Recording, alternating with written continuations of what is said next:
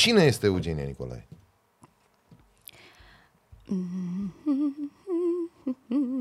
Eugenia Nicolae este încă un copil uh, care nu își dorește să se maturizeze, care iubește să facă muzică. De la drli, drli, drli, drli. Uh-huh. Să ajungi direct la conservator. Păi este fenomenal. Eu încă de atunci, eu ți-am zis, eram tocilară. Mie îmi plăcea foarte tare să învăț și să fiu documentat, adică să nu fiu dumb. Lăutarii adevărați știau să facă și un rocker să se simtă bine. Am plecat de la mireasă la naș, să luăm nașul cu căruța. Cu acordeon, cu vioară, cu tot ce trebuie. Hai sus să plecăm la naș. Bine că nu m-am pus să cânt în căruța, asta era ultima. Și fuguța, fuguța trebuia să ajungi după ora asta să te schimbi. Trebuie să fii fresh. Acum vine nunta, practic. Până acum a fost așa, warm-up. N-am niciun fel de alergie, sunt gurmandă. A, da? Da. Nu se vede, Vreau vrei și eu să să spui, fiu nu? gurmandăș. Eu vreau ca muzica mea să fie cunoscută. Eu aș putea să cânt cu un sac în cap sau în spatele unei scene, dar oamenii ăia care sunt în fața acelei scene să cânte muzica mea. Ești o perfecționistă? Da. Sunt, da. Și asta este uh, valoarea pe care am, am acumulat-o și datorită lui Liviu Rimenescu, pe care Ok. l-ai tu notat, care este foarte, foarte, foarte... Uh... Uite, fix el mă sună, deci nu pot Da, să ca să cred, vezi. mă, frate. Dar poți să-i răspunzi. Coincidența Spune este... că, și ce... spune că vorbeai, tu mă vorbeai de el. Bine, îi răspund. Când te vei opri la un gen anume? M-am oprit. 100%. M-am oprit.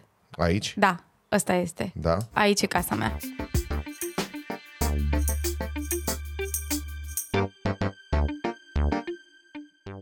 Bun găsit, dragilor! Ei bine, o nouă întâlnire la Umblă Vorba. Umblă Vorba că avem cultură, umblă vorba că avem de toate în țara asta, dar acum vă spun eu una tare de tot. Avem în seara asta lângă noi o fată frumoasă, deșteaptă, talentată. Asta cu de vremea acasă, cum zice vorba, nu vreau să mă bag, nu e treaba mea, dar o să o întreb. Deși la cât muncește, nu cred că ajunge prea curând. Uh, dar haideți, înainte să cunoaștem invitata mea din această seară, vă rog frumos, like, share, subscribe. Ne găsiți și pe, mi-am notat aici ca să nu care cumva să uit, ne găsiți și pe TikTok, practic pe toate rețelele sociale posibile și imposibile și, evident, pe Apple Podcast și pe Spotify, acolo puteți să ne ascultați când conduceți de la București la Brașov în alea 8 ore, puteți să ne ascultați, aveți timp. Ce faci frumoasă? Bine te-am găsit, Codruț. Da? Ea este Eugenia Nicolae. Bună tuturor, vă pup. Mulțumesc pentru invitație. Știi ce voi face cu hârtia asta în care teoretic am Nu o o să o prezentare? citești, de- nu-i așa? Asta, Exact mă asta așteptam. voi face. Firesc, da. Chiar dacă o să-mi iau ceva pe bârnace după, dar nu pot. Bine, o să păstrez numai guideline-ul. Hai să, înainte de toate, ce vrei să bei? Eu m-am uitat deja, mi-am ales o smuticeală bună de la Slup, Ia-l. care este cu fructul dragonului, că e preferatul meu. Da? Și se agită întâi de toate, așa. Vrei să te ajut să-l desfaci? Ah, bun, Crezi bravo. că nu-s puternic, o fi o mică, dar Mică, dar puternică. Lasă că am văzut eu până clipurile alea ale tale că ești extrem de puternică. sunt. Da? Da. Să vă uitați. Nu aveți ce să pierdeți. E pe jos, gata? Lasă, Da. nu ne deranjează. Și pe mine pe Da? cămașă. Las că e bine. Da? Ok. E bine, alb cu roz, să vede bine. Da. Hai să luăm cu prima întrebare, pe care deja o știi. Unde, când, cum și mai ales de ce te-ai născut? Mamă, e o întrebare foarte, E o foarte întrebare grea complexă și foarte și- complexă în același timp. Da. Vrei să te ajut cu ceva hârtiuță? Gata, Nu-i am caz. rezolvat. Să e rezolv. pe mâinile mele. Da, e și bine. iese cu, să știi că iese cu foarfeca. Știu eu din experiență. da, serios. Uite, fii atent. Ia mulțumesc, vezi. mulțumesc. Toate condițiile mi le oferi aici. Băi, Ex- stai, extraordinar. stai să vezi când o să înceapă Jimmy acum să ne dea mesaje pe text, pe, pe ceas, pe telefon. Stai să vezi. Băi, ai uitat să întrebi. Ai uitat. Hai, unde, când, cum, și ce ți-am zis? Unde? M-am născut în uh, Slatina, Oltenia, mai precis. Olteanco. Olteancă. Așa. Veritabilă. Da? Când? Pe 4 octombrie 1993. Mamă, n-ai într-o prins zi de Revoluția. toamnă. N-am prins Revoluția. Se și vede de altfel că n-am prins Revoluția. Bine. Acum, sincer, ca să, să-ți fac așa un compliment, mă așteptam să fii uh, milenar, adică după 2000. E foarte bun complimentul tău, să știi. Îți Am mulțumesc. vezi, m- mai fac săpături, mai găsesc, să știi. Așa, cum, evident, în dragostea superbă a părinților tăi, nu? Bineînțeles. Da, la Spitalul Județean din Slatina. Uh, într-o dimineață, cred că m-am născut, când taică era la cântare. Așa, Mama, pe mama o luaseră că trebuiau să o ia. o ia, da? Așa. Și am plecat la spital, s-a chinuit vreo 9 ore și am venit și eu pe lumea. A fost Te-am mai luat greu. 18 ore. 18 ore! 18. Oh, doamne, 18. săraca mama ta. N-am fost de față, dar mi s-a comunicat. Mai chinuit 18 ore. E mult. Da, asta e. Bine, pe vremea aia, pe vechi, am bun 77, erau... Oleu. Mulți înainte să fii Doamne sănătos. ajută și ție la fel. Așa. Și din câte îmi dau eu seama, cu muzica, dacă tot ai zis că tatăl tău era la cântare, cu muzica ai cam început-o de mică, nu? Sau când, când îți aduce aminte că a fost prima notă muzicală pe care ai scos-o? Nu mi-aduc aminte, pentru că eu chiar cred că am cântat de mică, la modul ăla, când nu avem amintirile foarte clare. Așa. Eu am crescut în casă cu muzică, repetițiile tatălui meu și a trupei lui, respectiv, se întâmplau la noi acasă în bucătărie, se lăsau cu șprițuri, cu mâncăruri, Normal. cu tot ce trebuie. Uh, și inevitabil învățam și eu toate melodiile cântărețelor cu care cânta omul în perioada aia și le cântam și eu când se mai... Uh, simțeau și ei mai bine după Când câteva intrau în păhărele, zonă. mă puneau să le cânt și mă urcam pe scaun acolo și îmi făceam și eu concertul. Se distrau, de seama, pe, pe seama mea, dar uite că am făcut o meserie din asta, așa, ușor, ușor. Și nu numai asta, am văzut că ai făcut o meserie și din a compune Da. melodii și compui mult. Compun foarte mult, foarte Unde îți mult. găsești inspirația? Că vezi, asta e o chestie, întotdeauna m-am întrebat, știi, dacă eu sunt contemporan cu cei foarte vechi și când îl ascultam eu cu Marius Țeicu, și întotdeauna m-am pus întrebarea, băi, unde își găsesc oamenii ăștia inspirația, mă, omul Dumnezeu? Că m-am chinuit și eu trebuie să scriu două versuri și si, na, n-ai și nimic. Ba, da, o să-ți iasă. Este și asta un exercițiu până la urmă. Da? Da. Nu-i Uh, nativ? Nu cred. Nu, adică nu, nu cred 100% că trebuie neapărat să fie nativ. Nu, este un exercițiu. Ca de altfel, cred că orice profesie care nu conține vocația la nivelul super mare, deși, uite, muzica este o- totuși o profesie vocațională, dar cred că compusul de muzică nu trebuie neapărat să fie nativ. Cât, cântatul, da, cântatul trebuie să fie nativ. Așa zic mă eu. gândesc că dacă nu spicură, doamne, doamne, Da. un pic de miere în glășcior, Deși Enescu, dacă e să luăm uh, vorba lui Enescu, 1% talent, 99% transpirație. Deci, practic, putem să deducem că se poate și fără talentul ăla mare. ai încercat în afară de voce să cânti și la vreun instrument muzical? Da, am încercat vioară încă Așa. de mică și mai târziu în uh, conservator am făcut pian. Și care dintre ele te-a cucerit mai mult? Vioara a fost groaznică, asta pentru că o asimilez cu perioada în care eu eram forțată să studiez și mie vreau să mă joc și să ies afară și așa mai departe. Și plângeam la fiecare oră de vioară când venea taică meu să mă ia, îmi făcea toate mustrările posibile. Nu știi să cânti, nu știi să studiezi. Doamne, învățați doamne, odată să cânte și ea frumos la vioară, că scârție în continuu. și uh, a fost uh, cu... Adică am amintiri nasoale despre vioară. Dar inevitabil m-a ajutat. Oricât de nașpa a fost, auzul s-a dezvoltat cel muzical așa cum era firesc. Păi cum să nu, e normal. Până la urmă știi cum e. Orice exercițiu, un plus sau un minus, e un exercițiu, nu? Da, da. Mă întorc la compus. Hai, întoarce. Când ai compus prima melodie? Foarte târziu în viața mea, de 30 de ani de până acum, dacă e să o iau așa. Aoleu. Când cine te aude, zice, doamne, tu și pe baba aia. Și când colo ești o fărămiță. Păi sunt o fărămiță, dar vezi, tu m-am apucat foarte târziu de compus. Deci Adică? în, după 26 de ani, spre exemplu. De 26 de ani eu n-am avut treabă cu partea de compoziție, deși am făcut conservator și eram foarte aproape de compoziție, de domeniul acesta.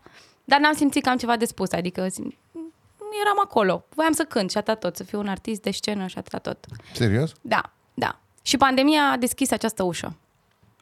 Pentru că nu mai aveam ce să fac. Deci vedeți că a fost bună și pandemia la ceva? Pentru mine a fost extraordinară. Nu și numai pentru tine, sunt foarte mulți cei ce spun, bă, în pandemie am descoperit diverse chestii, cititul, programarea și tot felul de alte chestii. Pe bune, Da. pe bune. Și care a fost prima melodie pe care ai compus-o? Cea mai de succes melodia mea. Da. Da? Da. Inima nu mai răbda se numește. O știu, e Mă foarte mândresc cu frumoasă. ea, care are 7 milioane de vizualizări copilul ăsta. Nu toți sunt copiii mei.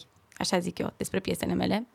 Și este cel mai uh, faimos copil al meu. Bine, nu trebuie să plângi acum, chiar dacă Nu, ți nu, s-au nu, nu, înlăcrimat nu, nu, nu ochii. plâng. Dar e emoționant pentru mine de fiecare dată când spun povestea asta, pentru că nu știu dacă a fost șansă, habar n-am, nu știu. Hai spune povestea acestei melodii. Uh, eram în luna mai, abia pornise pandemia și uh, am zis că n-am ce să fac acasă. Mă plictiseam foarte tare, nu mai aveam cântări, nu mai aveam un scop, practic.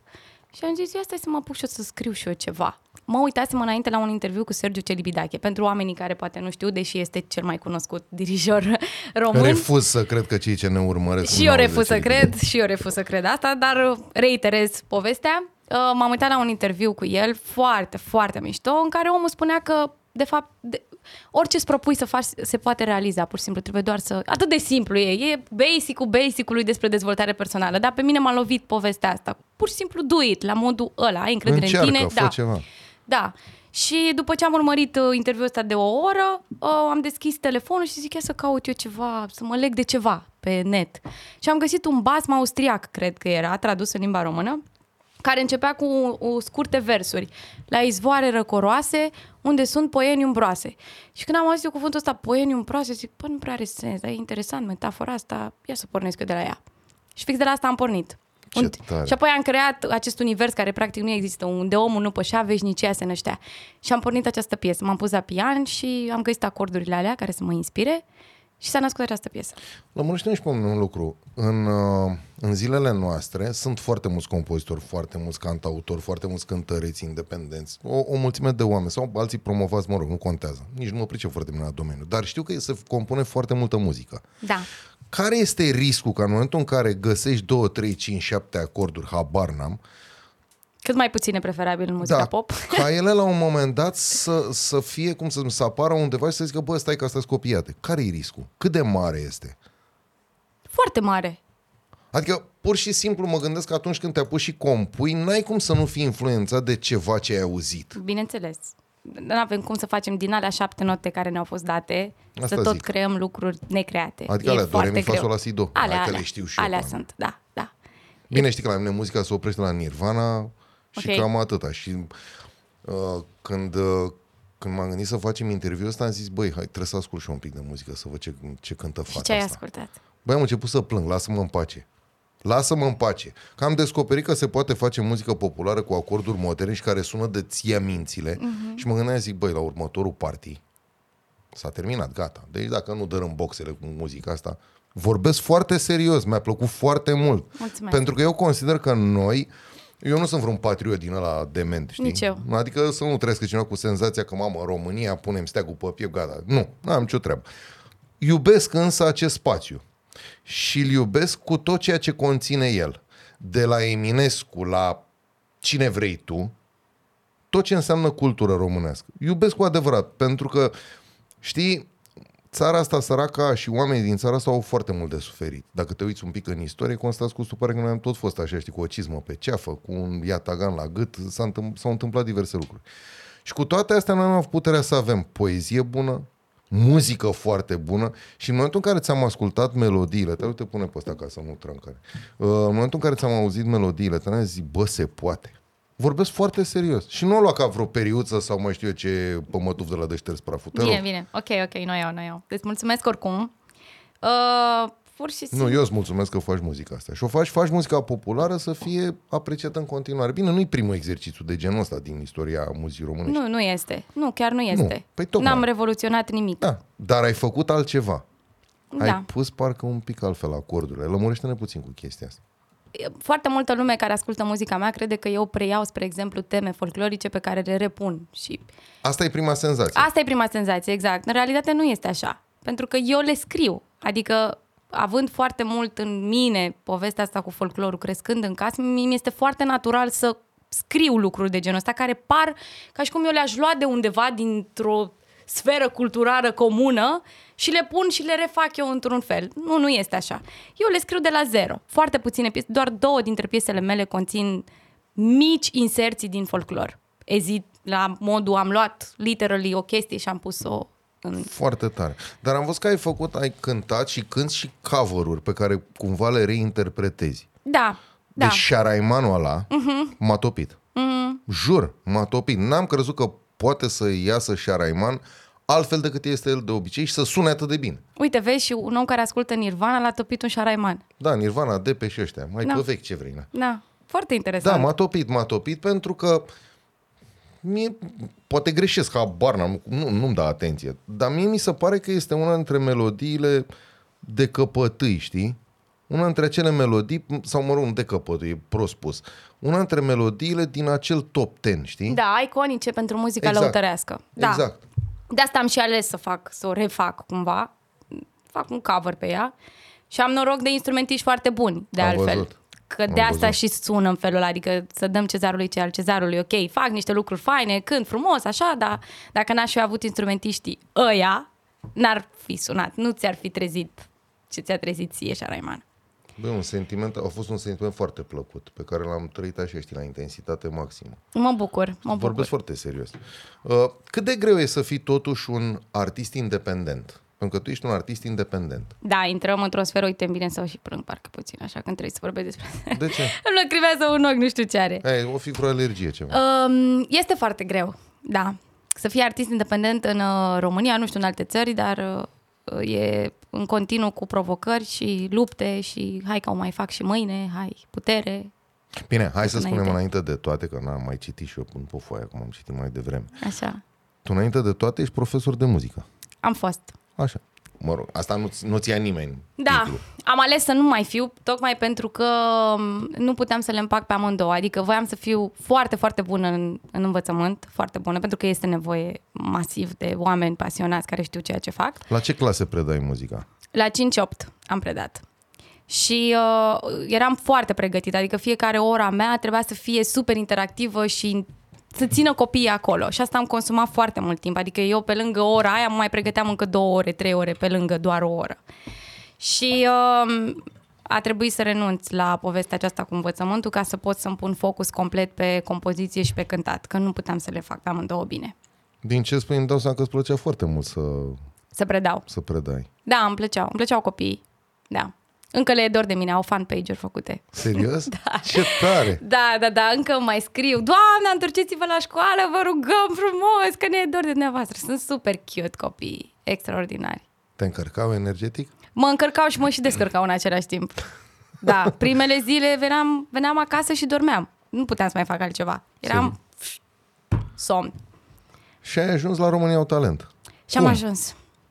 Uh, Aveam nevoie să-mi promovez undeva. Eram în pandemie, reiterez acest lucru. N-aveam unde să cânt, n-aveam unde să-mi expun muzica, în afară de televizor și online. Și atunci am ales să merg la o competiție televizată. Am ales România au talent pentru că știu că au o audiență bună. Și am mers cu prima piesă compusă de mine, Inima nu mai răbda. Care a func- a- alegerea a fost foarte, foarte bună pentru că lumea chiar stătea acasă, uita la televizor în perioada aia. Am avut un reach foarte bun și proiectul a crescut foarte firesc după acea apariție. Adică cred că piesa este cea mai ascultată de, din toate lansările mele, tocmai pentru că am avut o participare la România au talent cu ea. De acolo, de la România au talent, cariera ta a plecat în sus? Da, da, da. A fost un, un boost foarte puternic. Foarte puternic. Eu nu sunt fan concursuri, adică nu-mi plac. Mm-hmm. Sunt greuțe, sunt... Nu e te ușor. obosesc, da. Și sunt zile întregi de filmare? hai Sunt, să fim da, serioși. stai adică ore oamenii nu întregi. știu chestiile astea. Ei văd la final două ore, care de fapt au fost 25 de ore de filmare. Bi- probabil. m- poate mai mult. Sau poate mai mult. Uh, au fost zile întregi de repetiții, preselecții înainte de Da, da, da, acea da, da, filmare. Sunt un, e un proces lung. Da, a meritat, zic eu, tot struggle-ul ăsta cu România au talent. Dar cu Rimenescu cum ai ajuns să lucrezi? Adică Rimenescu, trebuie să mă uit, n-am ce să fac. Na. am văzut că ai tras cu ochiul. Păi n-am cum. Uh, Păi nu țin Rimenescu, minte, nu de altă. Uh, El este producătorul uh, muzical al proiectului meu, dar și producătorul video, el se ocupă și de video. Suntem parteneri, practic. Suntem Bravo. amândoi implicați în acest proiect. Uh, Foarte bun prieten, de altfel facem o echipă foarte bună, ne certăm, ne împăcăm, suntem ok. Uh, Și am început să lucrăm în pandemie, eu îl cunoșteam pe el cu câțiva ani înainte, încercasem noi un proiect împreună, eu nu m-am pliat foarte bine pe ce voia el, trebuia să-și dansez ca idee și nu n-am putut să și dansez, să și cânt, era prea greu pentru mine atunci. Am ieșit din proiect pe, pe pielea mea, adică eu am zis, băieți, e too much, nu mai pot, vă încurc aiurea, out. Și peste câțiva ani ne-am reîntâlnit, eu mergând la el la studio, vreau am și eu o piesă, am și eu o piesă asta scrisă, ce să fac cu ea? Nu aveam niciun fel de așteptare, eu am, am o problemă cu asta. Cu microfonul? Dacă mă tot lovesc așa de el, Păi da, dă-l mai încoace. Păi dacă nu mă mai aud bine, E, te oameni. auzi, stai liniște, vezi de treabă, că e direct. Stai. Hai mă, că nu e de la de 3 lei. Da, bine, ok. Stai. Uh, bun, ce vorbeam?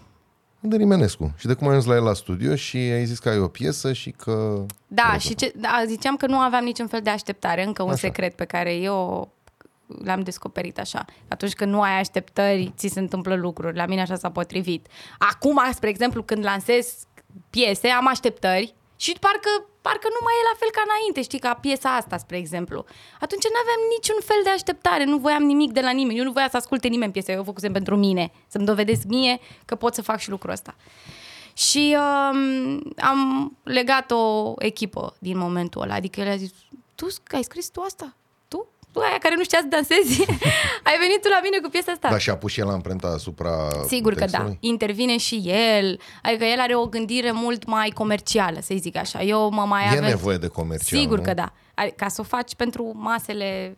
Oricum muzica mea nu este atât de comercială precum ascultăm la radio. Adică Corect, eu asta așa înțeleg este. lucrul Așa ăsta este. și vreau să o țin acolo. Că nu, nu vreau eu să ajung în latura de a fi super comercial. Nici eu nu vreau să facem podcastul ăsta super comercial, îl țin proiectul așa. Nu, serios, fără Da, glumă. da, da, da, Pentru că da. știi ce se întâmplă în momentul în care diluezi o chestie de genul ăsta și o transformi într-o glumă, băi, oamenii nu mai prind. Și eu încă am încredere că românii noștri sunt băieți deștepți, mă. Mă rog, băieți și fete deștepți. Sunt. Eu așa zic. Și uite, dovada faptului că m- ai parte de un public inteligent Da. și un public Asta mi-am citit. dorit toată viața mea. Uite-te ce, ce rici ai la piese. Asta mi-am dorit. E, atunci când mi-am propus să scriu muzică, am zis că dacă cineva va asculta muzica mea, vreau să fie deștept. Bravo. Foarte tare. Și am, am nimerit-o, Și ai adică sunt nimerit-o, acolo. serios. Da, Chiar ai nimerit-o. exact. Deși pare un pic așa, m, la o prima audiție și o primă vedere, aia mă, s-a apucat și asta să ia lăutărească, să o reinterprete. Bă, nu e așa. Bă, nu e așa deloc. Uh-huh. Că sunt versuri mișto acolo. Da. Sunt versuri cu tâlc, sunt... Bravo, soro. Bravo, serios. Și mulțumesc că faci chestia asta. Și bine că ai lăsat școala. Ca oricum, probabil că nu știu, poate vreo 3 milioane de copii să fi reușit și tu să-i faci muzice. Da, nu cred că Sau să reuși. iubească muzica. Bine, pe lângă faptul că nu mai aveam timp, era și o chestiune de bani, adică salariile sunt inuman de mici. Nu, nu ai cum să trăiești, adică eu primeam Da, e o bătaie de joc. 2300 de lei uh, și munceam 20 de ore pe săptămână. Cu facultate terminată și master. Da, da. E bine. Da. Păi Ce vrei mai mult de atât? 2300 de lei în București. Ce faci cu 2300 de lei? Nici nu plătești chiria. Dar Eu cum ai ajuns în București? Am venit la conservator, la Universitatea Națională de Muzică, am dat admitere și am rămas aici. Mi-a, mi-a plăcut foarte tare acest oraș. Nat. Nu, nu-mi place orașul București, dar înțeleg că aici sunt toate legăturile și mi este mult mai simplu să... Da, aici se dă Realizezi ora lucruri. exactă. Da, Până la da. urmă, din păcate, orașul nu mai este bijuteria sau perla ce era în perioada interbelică. Nu mai are nicio legătură. Au reușit ăștia în 50 de ani comuniștii să-l facă pilaf. Hai să fim serioși. Da, Da, una peste alta are un vibe interesant Bucureștiul. Ne place sau nu. este, da. M-aș muta la țară dacă ar fi Da, și pe eu. mine. După cum vezi. Da, m-aș muta și eu pe aici, pe prin zona ta. Um, hai să ne întoarcem un pic înapoi. În școală erai vedetă? Nu. Nu eram vedetă, nu eram populară. Păi nu. cum la sărbări nu erai tu... Cântam așa din când în când. Erau alte fete care cântau. Cumva nu eram eu în centrul universului acelei școli Serios? din punct de vedere artistic. Da, nu. Um, și sufeream din cauza asta, adică nu-mi convenea că li se dau credite altor uh, fete pe care eu știam, le știam că nu sunt atât de talentate. Uh, da, a venit și momentul meu, uite, acum, asta e viața. N-am fost populară, am fost puțin tocilară, am luat Da? da? 10 la BAC, am luat 10 la disertație, am, mi-a plăcut să învăț. Hai mă să mergem acasă. N-are rost, adică, Pe bune, n-are sens. Da, da, da, da, da. Dar spune-mi un lucru. Ai crescut cu muzică în casă și tatăl tău avea un uh, band, să-i spunem. Sau E mult spus cum vrei. band, hai să zicem un trupă de muzică populară, da? Că bandul e distinct, adică... Muzică populară 100%. Da, muzică populară 100%. Ei nu cântau muzică ușoară, să-i spun așa, general, muzică ușoară. Ei cântau doar muzică populară, jocuri populare care se dansează pe acolo prin Oltenia. Erau nunți mai mult la sat când mergea el să cânte, erau nunți foarte grele, nunți de trei zile, poate chiar patru. Lipsea destul de mult de acasă și a muncit foarte mult și el și mama. Și n-ai fost tentată în niciun moment să te, să te alături acelui band, lasă-mă să-i spun așa. Da, eu m-am alăturat, a fost cea mai grea școală din viața mea. Nu, dar n-ai fost tentată să zici, bă, ce-mi trebuie mie universitate de artă populară și alte Să rămân minuni de acolo. genul. Și să rămân, fac o grămadă de bani cu bandul ăsta, cânt ca nebuna și la revedere tabără dragă. Da, am început să cânt cu taică la 15 ani, la nunți. Uh, A fost o școală foarte, foarte grea pentru mine, dar care acum am prinde foarte Te rog bine. frumos, explică puțin ce înseamnă să fii solist într-un band din ăsta la o nuntă, ca să înțeleagă și cei ce se uită precum curca în lemne la nunți Da, și încep să facă tarantele pe lângă. da. Dacă cânti în provincie, spre exemplu în București, nunțile sunt ceva mai ușoare, oamenii sunt mai Mai educat să școliți, zicem. să zic așa, mai educați. Dar în provincie omul este foarte din topor, trebuie să știi cam tot ce-ți cere. Spre exemplu, eu dacă venea unul la mine și spunea, mie vreau să-mi cânti uh, la ciolpan la crucea lată. Păi nu știu. Păi du-te și învață Mă duceam cumva, făceam eu cumva și trebuia să o învăț. Mi-o cânta la cu vioara, mi-o frăduna taică meu trebuia să fac cumva să o învăț. Uh, oamenii erau foarte duri, foarte drastici și uh, eu aveam doar 15 ani, trebuia să învăț și foarte bine la liceu. Mergeam la liceu lunea după ce cântasem vineri, sâmbătă, duminică, la nu din alea greuțe. Te duceai de dimineața, adică am prins vremea asta, în care se făceau tradiții, obiceiuri de, de nuntă. Da. Și mă ceam și cântam la mireasă, ia-ți mireasă ziua bună și toate, toate astea. Mă, mă urăsc cântecul ăsta. Deci trebuia să-l cânti, că dacă nu-l cântați, dau ea cu pietre în tine. Um, după aia plecam să luăm nașii, deci veneai la mireasă, îi puneai voalul, după aceea plecai la nașii, cântai și la naș, că se pune floarea la naș, la nașă, îi cântai și lui ginerii, că se făceau de Când asta. îl bărbierea, când... Da, da, da, da, da. da. Da, bărbierit, apoi se rupea turta, deci toate obiceiurile astea le făceam și știam cântec pentru fiecare tradiție din asta în parte. Transpirai toată ziua, erai rupt pe genunchi și seara... Apucai să bei apă joia, toamna sau când s-a apucat. Exact, exact. Am prins o nuntă, doamne, deci aia nu pot să o uit toată viața mea. Ne-a luat în căruță. Adică, și gândește-te că asta se întâmpla acum 10 ani, adică nu sunt foarte mulți ani de atunci, da. dar oamenii încă, da. în Oltenia, spre exemplu, încă Te sunt... deranjează dacă... Te rog, nu. Nu, dar știu că... Eu, vocea, eu chestii nu, și- nu, stai liniștit, e Așa. ok. Așa. Zi, te rog. Zi cu nunta pe care nu poți uita. Uh, căruța. Cu căruța. Da, m-am, m-a urcat în căruță, Sus în căruță, jos în teleguță, știi? da. Am plecat de la mireasă la naș, să luăm nașul cu căruța. Ne. Și uh, hai cu toată trupa, cu acordeon, cu vioară, cu tot ce trebuie. Hai sus să plecăm la naș. Bine că nu m-au pus să cânt în căruța, asta era ultima. Cred că m-au văzut că eram mică și tai că mă, cum, el încerca să mă protejeze, adică nu, nu mă exploata chiar la modul ăla, știi? Nu Sau că nu e... te lăsa să fii Da, da, da, exploatat. da, da, ex- exact. Asta e mai corect spus. Uh, e fata, e mică, lăsați-o că hai să meargă și fata cu noi, că el nu voia să mă mai ia deloc în căruța aia ce e acolo. știi? și am ajuns la naș cu trocă, trocă, trocă, cu calul, cu tot ce trebuie. Am cântat și la naș și tot, toate obiceiurile. La biserică trebuia să aștept să iasă uh, mirii din biserică, să le mai cânt și când au ieșit din biserică să mai facă o horă în, în uh, fața bisericii. Și fuguța, fuguța trebuia să ajungi după hora asta să te schimbi, că venea nunta la restaurant. Și Unde la rest- trebuia să-i aștepți? Cu șampănița și tiriri, tiri, tiri. Tiri, tiri, da, exact. Și acolo te luau de bună. Tu trebuia să fii acum... Fresh. Ah, trebuie să fii fresh. Acum vine nunta, practic. Până acum a fost așa, warm-up. Tu acum trebuie să dai tot ce ai mai bun. Și începeam. Hore lente, hore mișcate, sârbe, tot, tot ce trebuie. Cine vă făcea playlist-ul? Mă rog? Tatăl meu.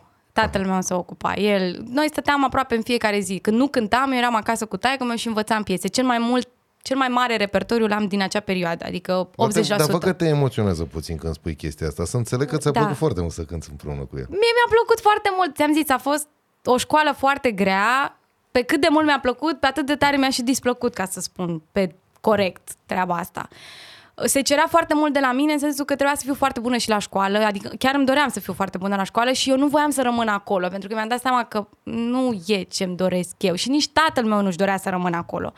Dar a, a făcut alegerea asta pentru mine tocmai ca să mă învețe, uite de unde pleci, adică uite formează-ți un viitor plecând de la chestia asta și învață ce este greu. Și asta e minunat cumva că mi s-a întâmplat. Măi, eu mi imaginez, eu mi imaginez acum, sincer, că am fost și eu până la anunț de asta la țară. E, ră- dacă o privești așa din exterior, e o râsotecă, E, este. dar nu s-a pomenit.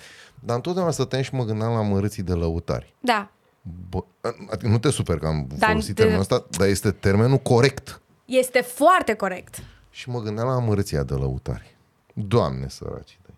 Să trezea câte unul țeapă în dăbeat. Da. Bagă-mi o pe aia cu 5 bani, 10 bani, 15 bani. Da. Băi, frate. Și stătea amărătura să bă, care o vrea ăsta? Care o vrea?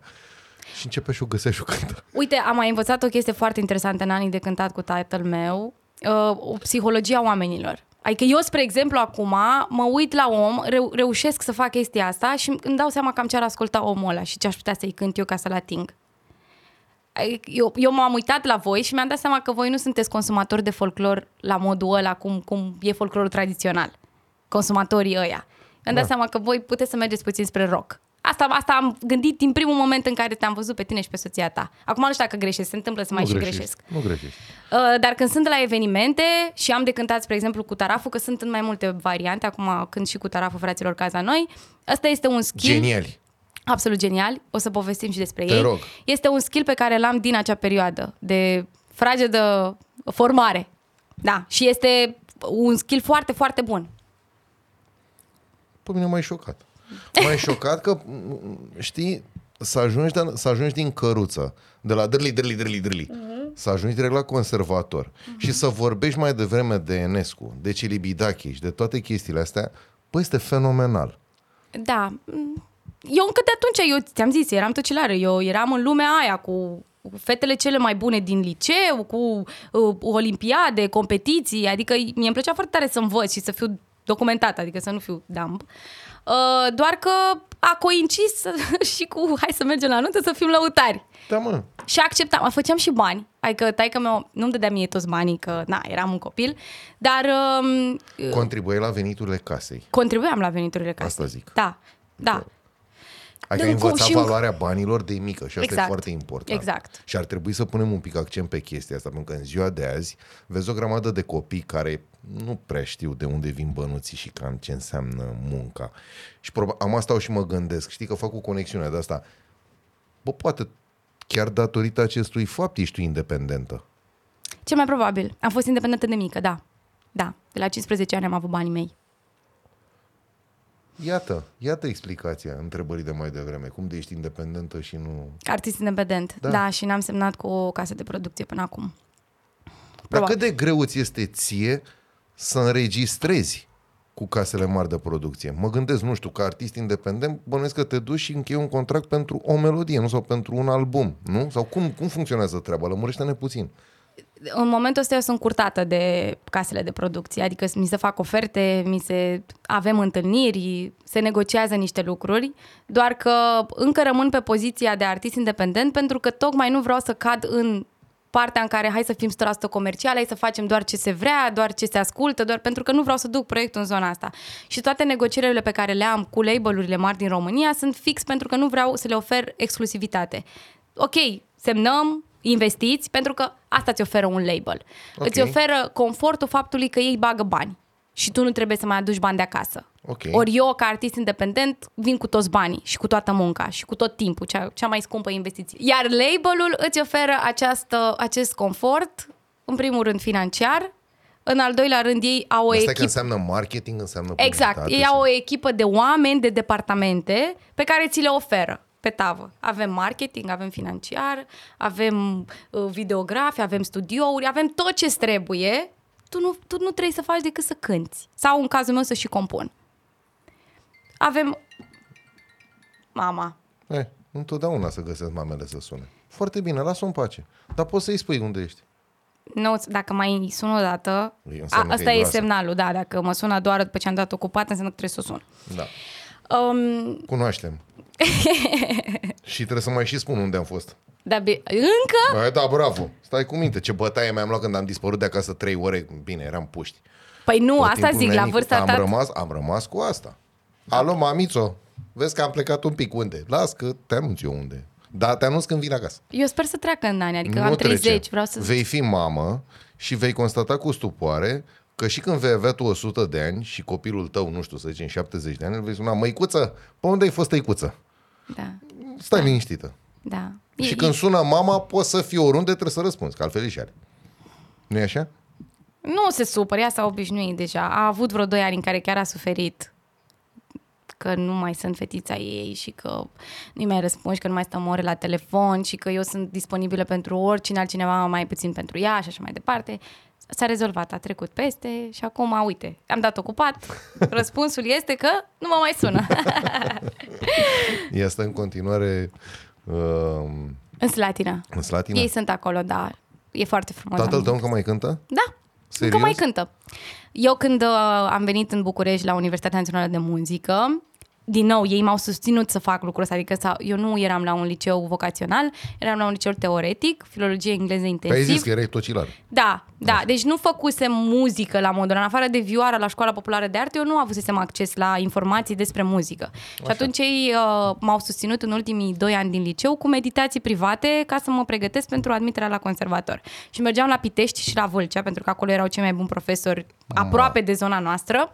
Uh, și mă duceam în fiecare săptămână să, să fac meditații. Da, și am uh, luat notă printre cele cea mai mare la conservator și am intrat, aplauze, și am intrat în grupa cea mai bună. Și a- acolo, acolo a venit altă, alt, pro- alte provocări și așa mai departe. Toți colegii mei veneau din liceele de, de muzică, Lipati, Enescu, alte licee din țară de muzică. Eu eram singura cu un petec pe mine, că eu nu făcusem liceu de muzică și bineînțeles veneam cu niște Da, mă, dar carențe. tu aveai școala, mă, stai un pic. Aveai școala aia brutală de pe la anunț de care povesteai mai devreme. Stai un pic, că nu e așa. Da, dar nu echivala faptul că eu nu aveam informații de istoria muzicii, spre exemplu. Întru totul de acord, dar nu te supăra pe mine. Nu cred că te-ai apucat să cânți fără note. Pentru că eu nu prea am văzut lăut. Adică, mă rog, nu- Lăutarii cântă fără note. mulți dintre ei. Foarte mulți. De-aia sunt lăutari, adică Da. termenul de lăutar vine fix din chestia Dar asta. dacă te apuci și îi întrebi, s-ar putea să-ți recunoască orice notă de oriunde de Da. oricum. Da. Adică stai un pic, e o școală grea acolo. Da, da, da, da, da, așa este. Așa este. Adică pe asta nu poți să o dai deoparte. N-ai nu, cum. nu, nu, nu, nu, nu, nu, nu. Dar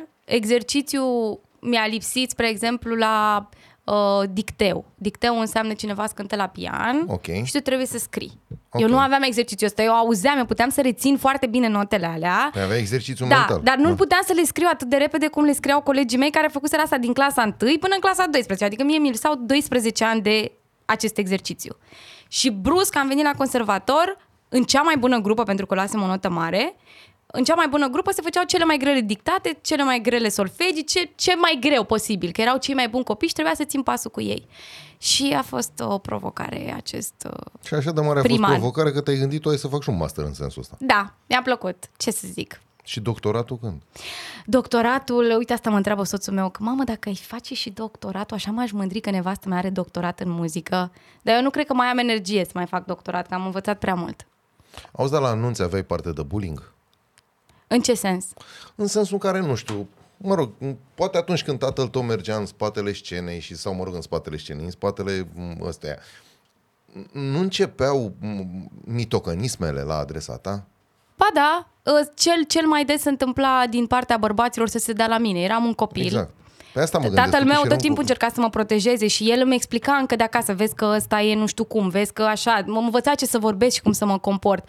Dar inevitabil, când el lipsea, se mai întâmplau uh, fenomene de genul acesta.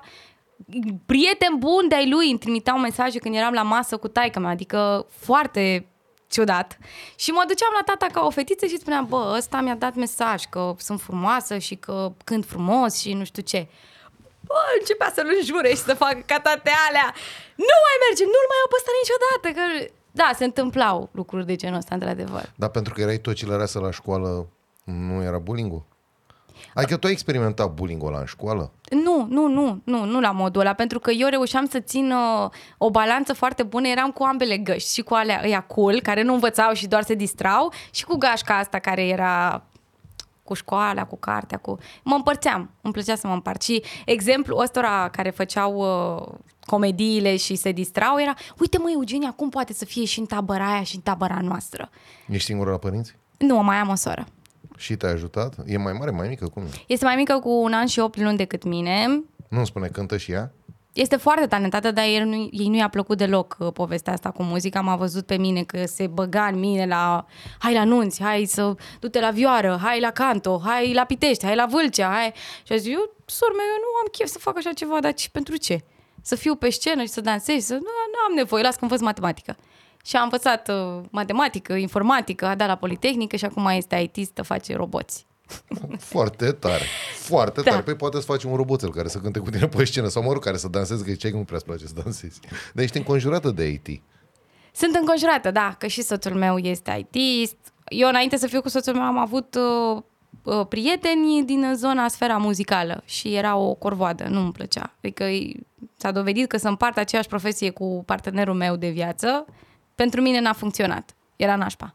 Ne certam foarte des. Am fost cu un băiat care cânta la pian. Și așa mă scotea din minte, mă, dar tu nu știi armoniile alea, nu, n-auzi că nu-mi place cum sună, tu mai cânta. Păi tu că prost, că n-ai cântat. Și te certam ca chiori. Da. Mai bine el așa nu știe. Și ce fac eu? Și eu nu înțeleg. Dar el mai înțelege cumva că mu- știi la muzică și la fotbal da, toată da. lumea se petrece, așa? Mă rog, mai puțin eu.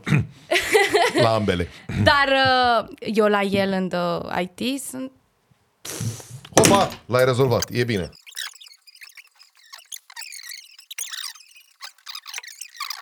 Mersi că m-ai scăpat de paharul ăla, că deja mă enerva. Stai așa. Stai că facem altă șmecherie. Ia alege pe care îl vrei. A mie îmi place Motana din Shrek. Mai lăsat pe mine cu măgarul ăsta. Gata, mă pot să spui slupul la loc. Unde eram înainte să zboare paharele? Ei, dar cine crezi că mai știe? Nu știu. Dar nici nu mai contează, de fapt. Hai să ne întoarcem un pic, știi că în pauza asta până am aruncat noi paharele sparte. S-a spart un ghinion, te rog să nu te mai stresezi. Bun. Uh, hai să ne întoarcem un pic totuși la perioada aia când, uh, când cântai, uh, când cântai pe la anunți, alături de tatăl tău. Da. Mie mi se pare o perioadă foarte interesantă pentru un artist din toate punctele de vedere. În primul rând, din punctul meu de vedere, fără nicio legătură cu muzica, să ne înțelegem, cred că este o școală extraordinară. Și repet ce spuneam mai adineauri, treaba cu adaptatul atât la situație, cât și la melodie. Da. Băi, cum să sar dintr-o sârbă într-o horă și... Și la tot așa. oameni, asta e cel mai Exact. important, de fapt. Că spuneai de psihologia oamenilor. Da, da.